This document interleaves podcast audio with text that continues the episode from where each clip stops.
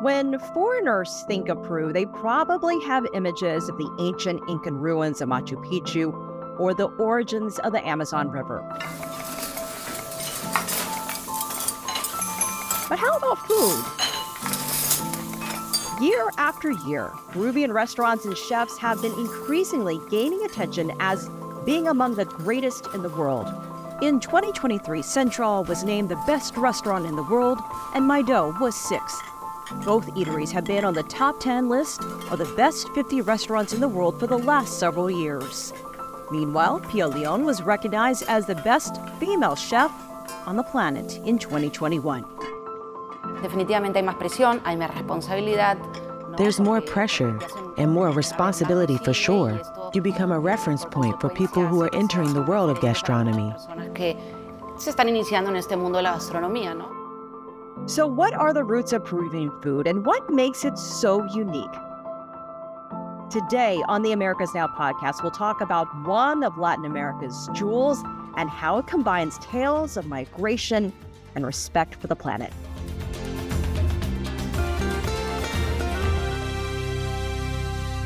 Hi, everyone. I'm Elaine Reyes in Washington, D C, and this is the Americas Now podcast. Today, we are talking with Peru-based correspondent Dan Collyns, who is currently in the capital city of Lima. Hi, Dan. How are you doing? Great. Thanks, Elaine. Great to speak to you. Yeah, this is a fun one, uh, Dan. So year after year, Peruvian restaurants make it to the list of the fifty best restaurants in the world. And of course, they've been at the very top of the list uh, of the Latin American chapter. You're British, though. You moved to Peru. Were you fully aware? Did you know how magnificent and diverse Peruvian cuisine was? Thanks for the question, Elaine. That's a really good one, actually, because I, as you mentioned, uh, most tourists would associate Peru with Machu Picchu, of course, um, you know, probably the most iconic uh, archaeological site in Latin America or South America, at least. And uh, I think the, the image it conjures up is of uh, Andean mountains, uh, llamas, alpacas, um, and, and Machu Picchu itself. You know, the, the Inca uh, image of Peru and the land of the Incas as it's known, uh, particularly in this kind of, when you, when you hear about the Peru being promoted uh, as a tourist destination. Um, and so I, I knew a little bit about it coming from Britain because I had some Peruvian friends and I worked with some Peruvian journalists. And so I had tried a bit of Peruvian food. Uh, back in those days, there was maybe one or two restaurants in London where I'm from, uh, Peruvian restaurants. Um, there's a lot more now. Um, but I remember quite clearly coming, when I arrived in Peru, firstly, I was just astounded by how, how cheap everything was to go and eat in a restaurant, especially coming from London. Um, I wish it was still that cheap, but it's not. But I mean, I remember, you know, c- comparing the prices and going for my first ceviche, uh, Uh, sitting next to the, by the beach, you know, with a sea view, and it cost, the whole meal cost me about ten pounds, uh, which I was, which I was writing home about, of course. And I was, uh, yeah, was amazed by this dish, ceviche, which I think is probably Peru's flagship dish, which is uh, made from raw fish, diced raw fish, uh, and is prepared with very, very acidic local lemons, which are, are green and about the size of a lime, well, they're like the, the color of limes, but actually much smaller, but very acidic, so they kind of cook the fish. And uh, so the Peruvians don't say it's raw fish. They consider it to be cooked by the lemons and also with uh, local chilies, which they mix in with that. And then a little, little bit of salt, and it's a very simple dish.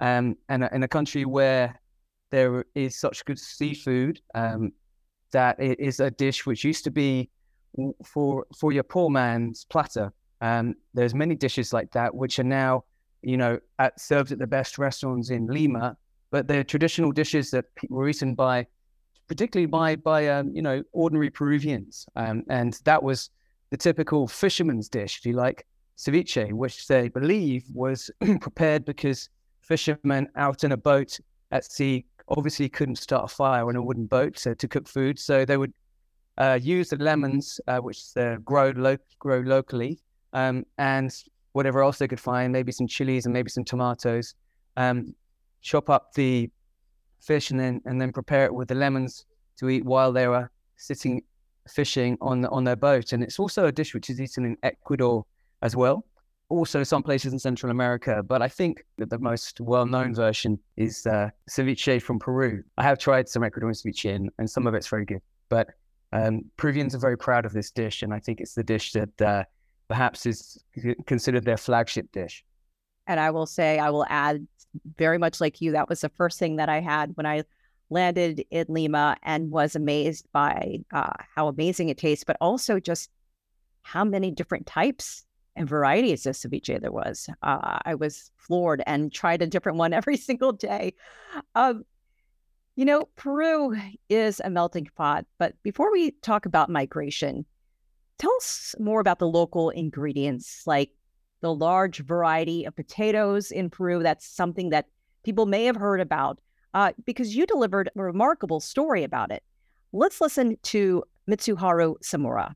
That, that is the fun part of Peru, that we, we don't reject other cultures, or we don't let them let, let, let them grow or let them stay by themselves, but we we, we embrace them. It's uh, like an assimilation. Yes, and we, and we and we and we think how to make them much more tastier, or or I would say much more than tastier. Maybe maybe how how how, how can we apply all these techniques and these flavors and these ingredients to our cuisine? So I think that is that, that that is what makes us free in Peru, you know, inclusive. We were just listening to Mitsuharu Samura, the head chef at Maido, considered the seventh best restaurant in the world in twenty twenty-one. And he just mentioned how his cooking technique is pretty much Japanese applied to Peruvian flavors. Tell us about the influence of Asian cultures on Peruvian cuisine, and when did it all begin? Thanks, Elaine. Yes, I mean, Asian cuisine has a very strong influence on Peruvian cuisine, and that's, of course, something that that's obviously doesn't go back to uh, the times of the indigenous cultures, but obviously much more recently. Um, so there's two principal Asian cultures which had a big influence. One is the Chinese, and the other is Japanese. Um, now, the Chinese first arrived in Peru in eighteen fifty-four, and they were actually brought over initially as indentured labor after the abolishment of slavery, um, obviously referring to, I'm referring to slaves who were brought from Africa, uh, and they are also part of the population of modern-day Peru, of course, as many other, as like many other Latin American countries, and also had an influence on the cuisine, uh, which I can talk about later. But the Chinese influence began when they were brought over as indentured labor, and these were Chinese principally from what was then known as Canton, and they brought with them Uh, their own cooking styles, and also um, were amazed by the, the variety of produce which Peru produced because of its huge biodiversity. Um, and so this was kind of a, a, a, a, the first point of fusion where Chinese cooking techniques and Chinese cuisine was applied to Peruvian ingredients. And the result is, is, is what Peruvians call chifa, which, as I understand it, it comes from the word chaofa, which is uh, a Cantonese word for fried rice. Um, that's one of the theories. There are also other Cantonese words which are in normal Peruvian speech, which is, uh, it's but particularly referring to cuisine. Uh, siao is what Peruvians call soy sauce, and kion is what Peruvians call ginger. And so the influence has been very strong by the Chinese on Peruvian cuisine, particularly Chinese from, from uh, Cantonese Chinese. And, and uh, those people are now known as tusan, which is a word for Chinese people who uh, you know, settled in other countries. Um, and according to at least some historians, Chinese people make up about ten percent, or at least Chinese blood uh, in Peruvian uh, in the Peruvian population accounts for about ten percent of the population. And chifa restaurants you can find in any town in Peru, uh, wherever you go. Um, A bit like Indian restaurants, I thought when, when coming from the U K, every town you go to or village you go to in the U K, you can find an Indian restaurant. Well, you can find a chifa restaurant in any town in, in Peru. And uh, obviously the, the quality varies. Um, and some uh, purists might dispute how authentic it is, but I think it's become uh, a fusion uh, dish all of its own, or fusion cuisine all of its own. So the Japanese uh, also had a very strong influence, and that dates back to um, the an, initial arrival of Japanese immigrants. It dates back to eighteen ninety-nine, um, when the first uh, ship arrived in Callao, the port of Lima, with seven hundred ninety farmers who were ready to work on sugar plantations on the coast of Peru. So many of them would have been working alongside um, Chinese people as well. And, and that influence has also been a strong one. It's particularly related more to um, coastal dishes, which are often fish-based. So uh, Japanese cuisine it is very uh, has uh, uses a lot of seafood, and so uh, I think the, um, the ceviche, as you might know it today, uh, may have had some influence from the Japanese cuisine. But there's also a, a type of cuisine which is known as Nikkei, uh, and which is probably the best exponent, but certainly not the only exponent, uh, or the most famous exponent is uh, Mitsuharu uh, Samura, who is the head chef at Maido, uh, which is one of the uh, Peru's most award-winning restaurants. It's won dozens and dozens of awards, uh, from uh, the world's fifty best restaurants to to other world-class awards. And uh, and as you mentioned, Mitsuharu in, in that clip was talking about the the flavors. Um, um, I, I'm I remember him explaining just how much he likes the the, the fusion of flavors and the explosion of flavors. And so that has, has been also a strong influence on on Peruvian cuisine. Um, but it's, that's not to leave out other influences as well. Um, just very briefly, um, Italian immigrants, um, also immigrants from, of course, Spain, uh, uh, Jewish immigrants, and the Arab influence, which came probably with the initial Spanish uh, conquistadors in about five hundred years ago.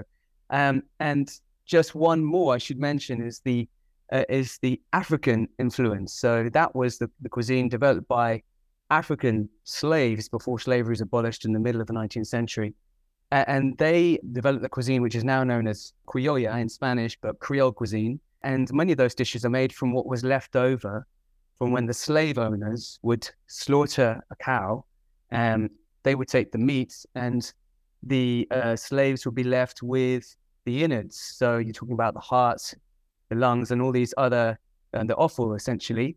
And that is uh, that's now been developed into what's very, very popular street food, like kebabs, which are, are made from beef heart uh, or cow heart kebabs, and also other dishes which are made from offal, uh, like cow cow and uh, mondongo, which are hugely popular dishes and, and really the basis of, of Peruvian cuisine, particularly on the coastal in the coastal region and Lima. And, you know, you mention all of that, and I can honestly say uh, you could walk anywhere in Lima and find all those different options and the uh, available different types of food uh, everywhere you turn. And I think I have you to thank for putting my dough on the list for me to try when I was there. That was such a wonderful experience. And uh, you're right on when you say explosion of flavors. The food was amazing, of course, and it was a total experience, but you know, I didn't feel intimidated at all. It was very friendly. Uh, it wasn't, you know, a fancy, fancy place where I felt like I didn't belong there. So uh, thank you for that. Welcome, Elaine. Thank you. For, thank I you for coming. I want to come back. Let me come back. Um, I, I, I want to ask, I want to ask you about the Latin America map, because, you know, people should know more about Peruvian food. I loved it. I loved the diversity, but people recognize Mexican food right off the bat. It's the most famous, and it's it's easy to understand why. It's it's rich, but it's very simple. It's very inexpensive. Why don't you think that Peruvian food isn't as well known as Mexican food? Well, I think we could start with the fact that Mexico is right next to the United States, um, and it's a huge nation as well. I mean, much bigger than Peru, uh, with a population of well over one hundred million. Um, so the influence, I think, that Mexico has had on, on, on particularly food in the United States has been much stronger, uh, uh, just as the cultural influence of Mexico has been much stronger as well. So I think that's that's probably the principal reason. And I, as you mentioned, I think, you know, it's probably it's quite accessible food as well. I mean, it's amazing street food, isn't it? And Mexican food. I mean, uh, you can just go and grab a taco uh, and eat it on the street.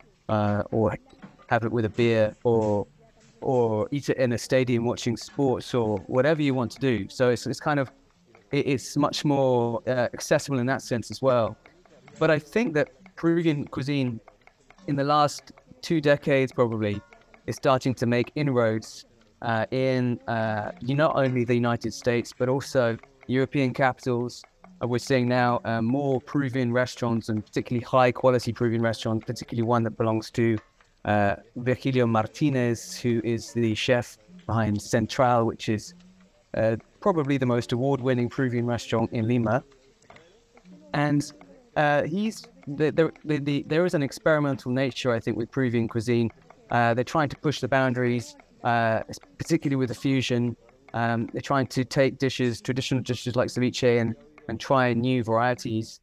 And I think in the case of Virgilio, what he's trying to do um, is trying to bring in the other parts of Peru, which uh, are less well known, uh, uh, particularly the Amazon, which has, of course, as you can imagine, being so biodiverse, has a wealth of ingredients, and trying to bring that into uh, Peruvian uh, cuisine, which which is commonly eaten in Peru, and then uh, and a, a way of also trying to promote Peruvian Peruvian cuisine, and as particularly the biodiversity which Peru has, is is getting this cuisine uh, or these ingredients at least into dishes which are served in in fine dining restaurants, uh, and that's those are obviously the kind of restaurants which are visited by tourists who have the money to go and spend and the, the time to go to these restaurants and have, say, like, for example, a fourteen course meal with, in the case of Virgilio and Central, you can have a dish which, you can have, sorry, a, a dining menu which goes from every altitude in Peru, or it starts at the bottom of the sea. So everything on that plate, your first dish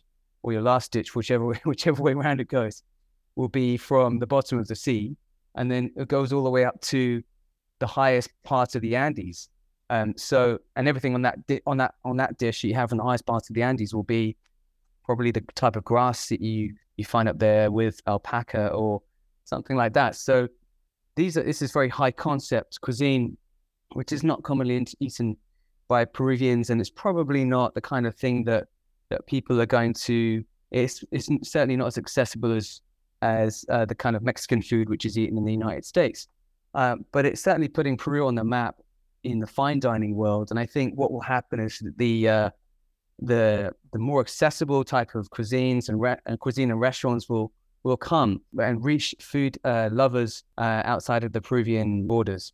And when you've interviewed and spent time with these amazing visionary chefs, what do they think of all the attention uh, that they're getting, putting Peru on the map? And what are their plans to innovate, to stay relevant, but also at some point make it more accessible to people, to everyday people? Well, I think most of the chefs, and I think this goes for ev pretty much every Peruvian chef I've spoken to, think that it's been a long time coming, the recognition for Peruvian food. I think what happened in Peru was that traditionally foreign dishes and cuisines were highlighted or seen as being better than the local cuisine, because the local cuisine was eaten by the ordinary people. And then all of a sudden, there was this movement, a gastronomic movement, which really began in the in the two thousands. And the, the, the person behind this was a chef called Gaston Acurio, who really put Peruvian uh, cuisine on the map. And so he took things like quinoa, which of course is you know highly uh, highly nutritious, and it's a health food which is eaten everywhere in the world now. But quinoa in those days was what people used to feed to the chickens, and so.